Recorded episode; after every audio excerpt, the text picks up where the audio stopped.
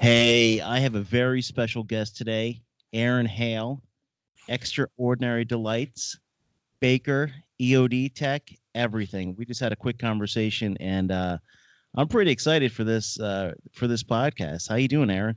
Doing great. Thanks for having me on, Jason. In fact, uh, I started off in the military in 1999. Uh, I enlisted into the Navy as a cook uh, I didn't at the time. I really didn't have a whole lot of direction. Uh, I'd wasted a ton of tuition money figuring that out in college uh, until I'd gained 50 pounds and and never went to a class.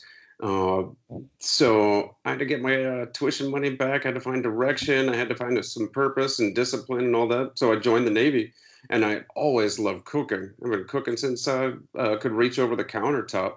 So it just made sense. I'd uh, enlist as a Navy cook. I did that for about eight years and uh, made it uh, as far as um, cooking for the the admiral of the Sixth Fleet in Gaeta, Italy, for a couple of years. Oh. and I even um, not long after that, I was cooking for uh, an ISAF uh, fob out in uh, Afghanistan. This time, I was running a crew of ten uh, cooking for you know five, six, seven hundred troops, which was a big shift, but a uh, ton of experience, and it was it was great time. Yeah, I didn't know that. It doesn't show up, and like you know, as my do my research for that, the only thing I could find was like the your EOD backstory. But that's incredible. Now, how does how does EOD pop into the future? Well, it was while I was in Afghanistan. I'd uh, I'd been in the Navy for about six, seven years. I was running, you know, I was coming close to, you know, that eight year mark and my uh, enlistment was coming up. And my, you know, the, my rank and, and rate were overmanned or no, uh, undermanned. It was overmanned, uh, a rank above me. I wasn't going anywhere. Um, and I had, I'd met some EOD techs and they, of course, were doing their PMCS, their you know maintenance checks on the robots. Basically, they were having fun doing you know with little dune buggies and stuff. Uh, you know, working on their uh, bomb suits and all this uh, out in the yard. And I, uh, I saw it was like a cool guy garage sale. And I went over there and talked to these guys about uh, their job and introduced myself.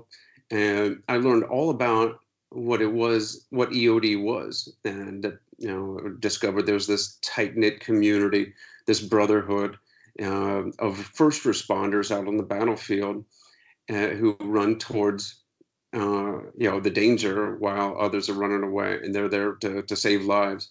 Everything about it, from the tech technical aspect to um, uh, the you know the, the the the fun of the job, all uh, attracted me. So uh, when I put in my request to you know strike over from you know switch jobs from cook to EOD you know, to EOD.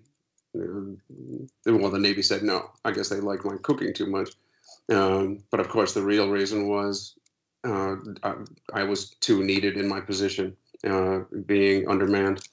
So when my contract was ran out, I I took my papers and I walked. I went right over to the Army recruiter, uh, dropped the paperwork down, and, and I signed up. So I just you know went from from blue to green, and uh, was soon being trained as an EOD EOD tech.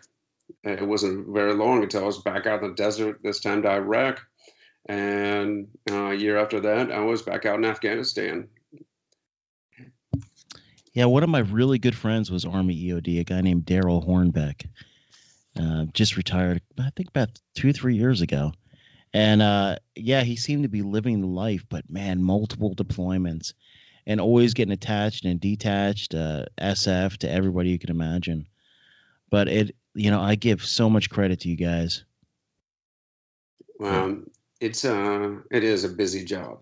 Uh, it's it's it's always go go go. Uh, if you're not on deployment, you're training for deployment, or you're attached to Secret Service, because uh, everywhere a protectee goes, they take EOD with them.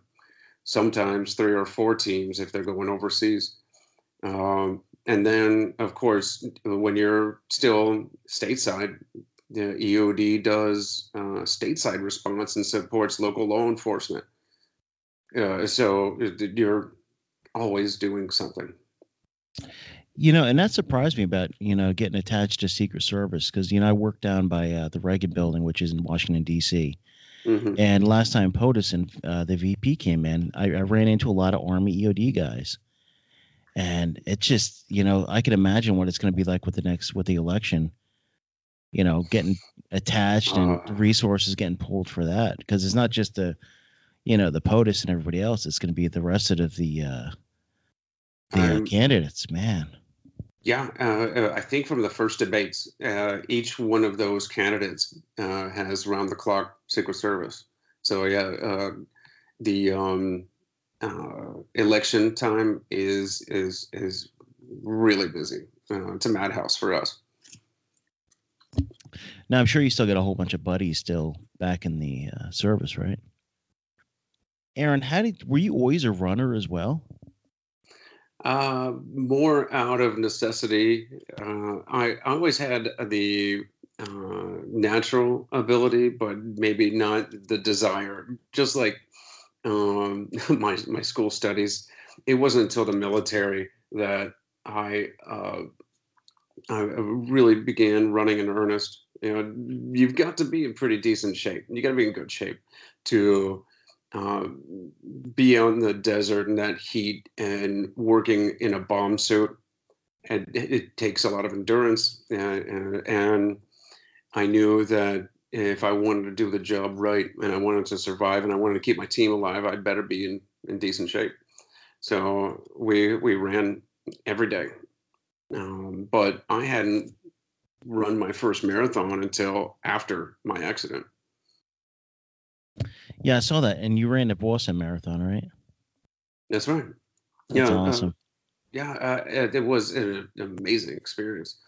But uh, it was funny. Um, my injury was in 2011.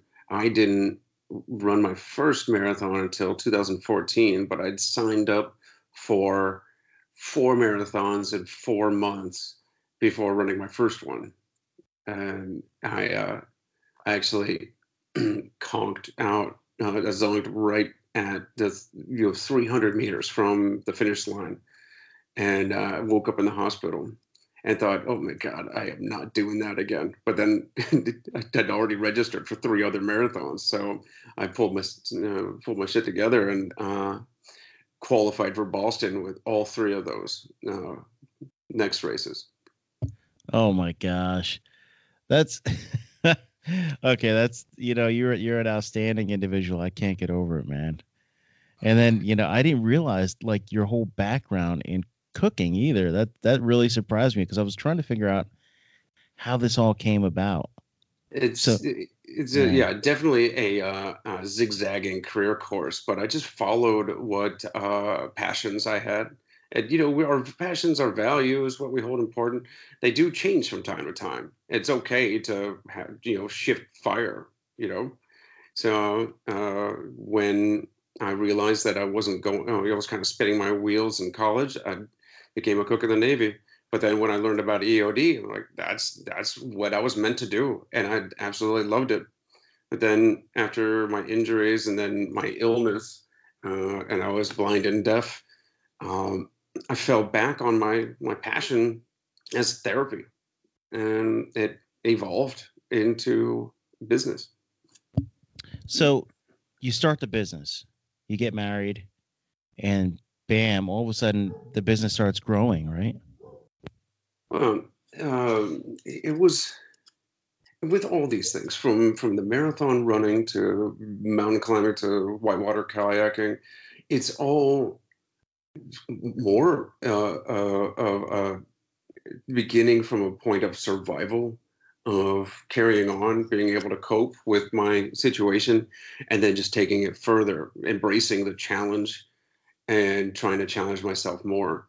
And I exclude, um, you mentioned the marriage, that's not the challenge, but uh, uh, everything else from the business to, to the athletics, um, it all stems from first you know, not not wanting to be one of those uh, 22 we lose each day, not being stuck on the couch popping pills and feeling sorry for myself. So I'm getting out, I'm doing something, and finding new challenges.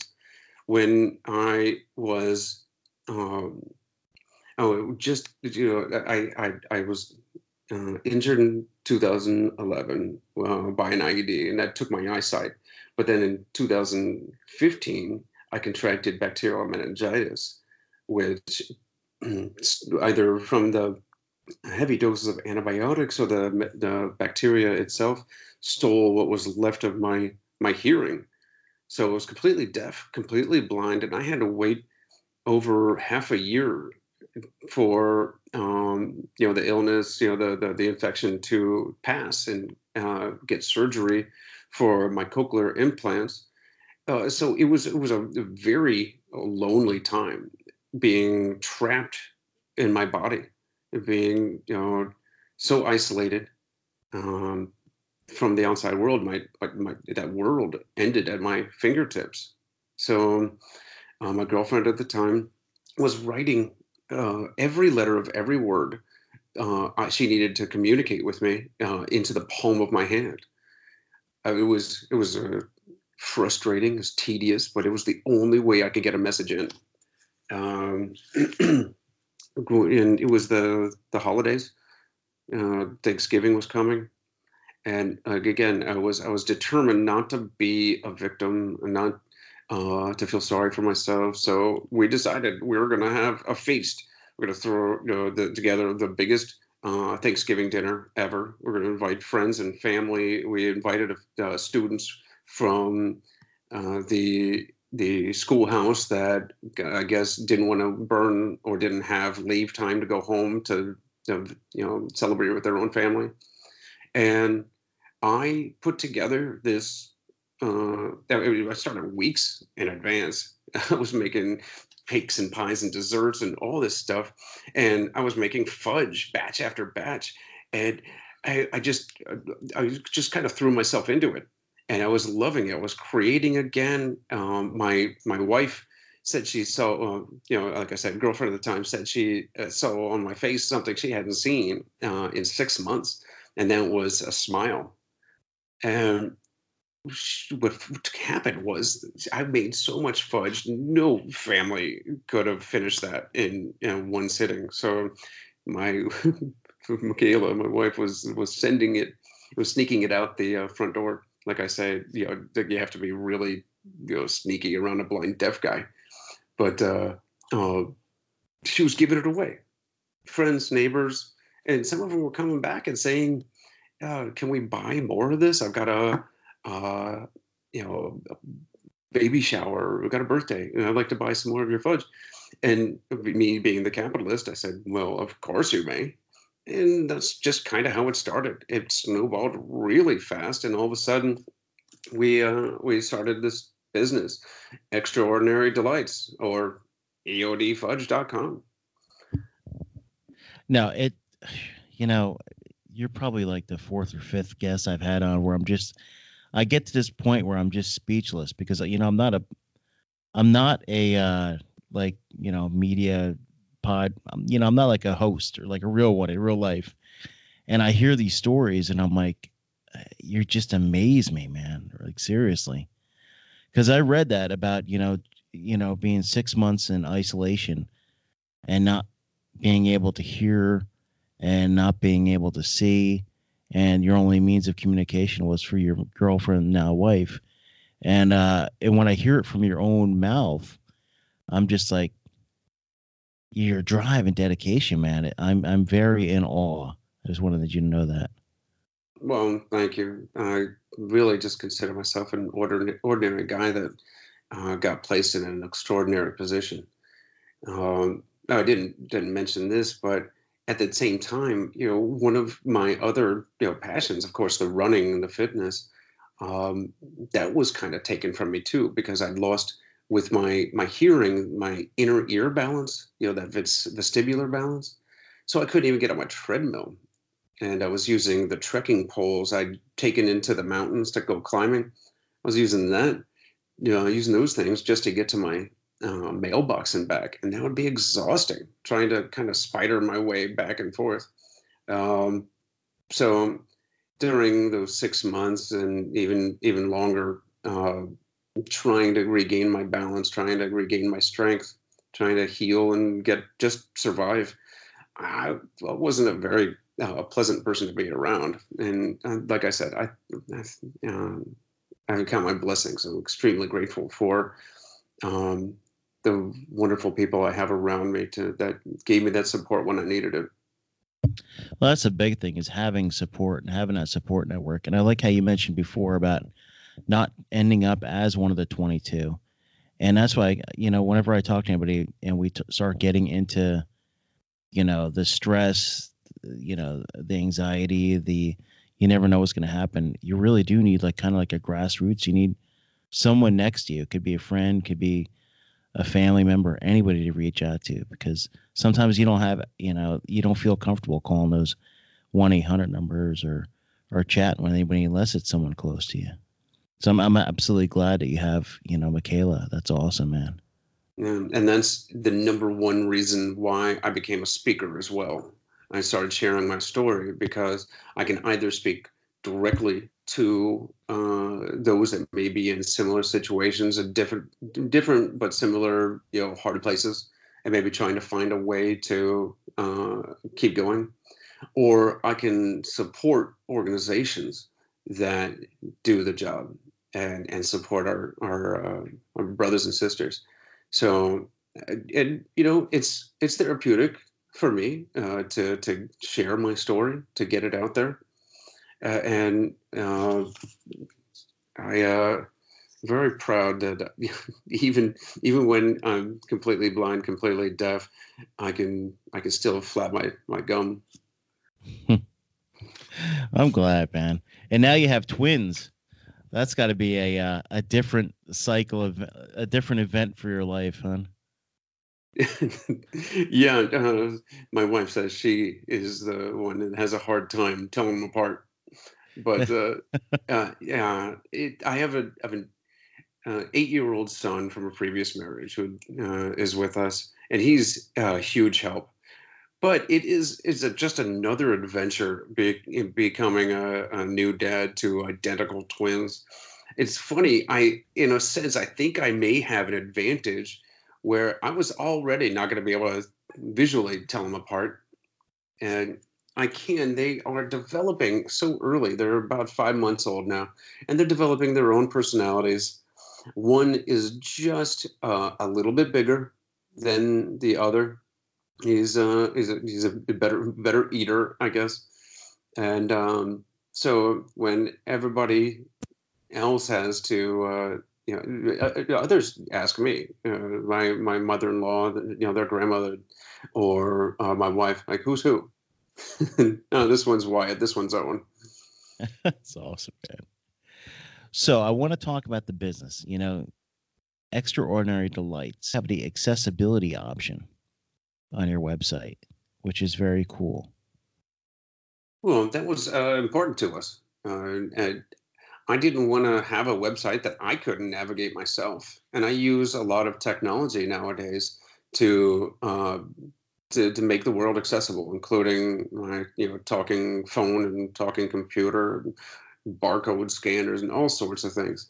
Uh, so would I use, um, I'm an Apple guy. I use uh, and and what's great is Apple has the accessibility software built right into every one of their operating systems, and uh, when I have VoiceOver turned on, uh, I want to be able to to actually check on my own website and make sure you know uh, others who are disabled, you know, blind or otherwise, uh, would be able to uh, you know read the read about the story and share in in our confections.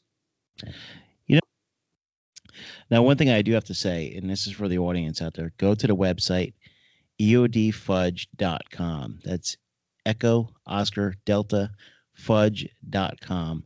And because one thing I really like is you have special occasions, so you can order up stuff for like corporate gifts, birthday, Christmas, congratulations, and thank you ones. But it, I like it. If you go to the website, you're going to see they have the EOD. Um, it's like EOD symbol on the flag. It's very cool. Um, I really dig it, man. What is your favorite chocolate? Uh, well, my favorite uh, favorite is an original recipe I made uh, since I was stationed in Italy for four years. I became a big fan of Italian food and cooking, and, and tiramisu in particular, which literally translated means pick me up. I mean, hmm. tiramisu's got coffee, it's got alcohol, it's got uh, coffee or uh, cocoa in it. So what I set out to do when I was making one one of these flavors of fudge was do an all American version, and we call it American Pick Me Up. And it's got uh, instead of hazelnuts, it's got Georgia pecans in it. It's got a. white chocolate and bourbon cream layer, and then a lower layer of uh, darker chocolate with coffee and. American Pride roasted. Oh my gosh, I'm looking at it right now. Never record a podcast during dinner time. okay, I am going to go with the chocolate glazed pecan caramel. I think that might be my favorite. So I think um, that, that's what I'm ordering. tell you the truth, there's there, there's nothing on that web on our website that I don't I don't absolutely love. We had to stop keeping uh, the caramels and uh, our gophers in the house as uh, sample giveaways because we never gave any away. Oh my gosh. Whew. So, Aaron, are there any organizations that you want to give a, a shout out to that you support? Well, absolutely. There, there's so many that supported me and that I believe in. There's so many. Uh, right off the top of um, uh, right at the top of the list would be building homes for heroes uh, to which I'm an ambassador and a home recipient. They gave me a uh, specially adapted home, uh, you know, mortgage free, and it enabled us to build uh, instead of worrying about a mortgage to to build uh, a business out of. So yeah, building homes for heroes is you know tops our list and uh, is always in our hearts. hey, Aaron, thank you so much for coming on. Hey, thanks for having me on, Jason. It was an honor to be invited. Thank you.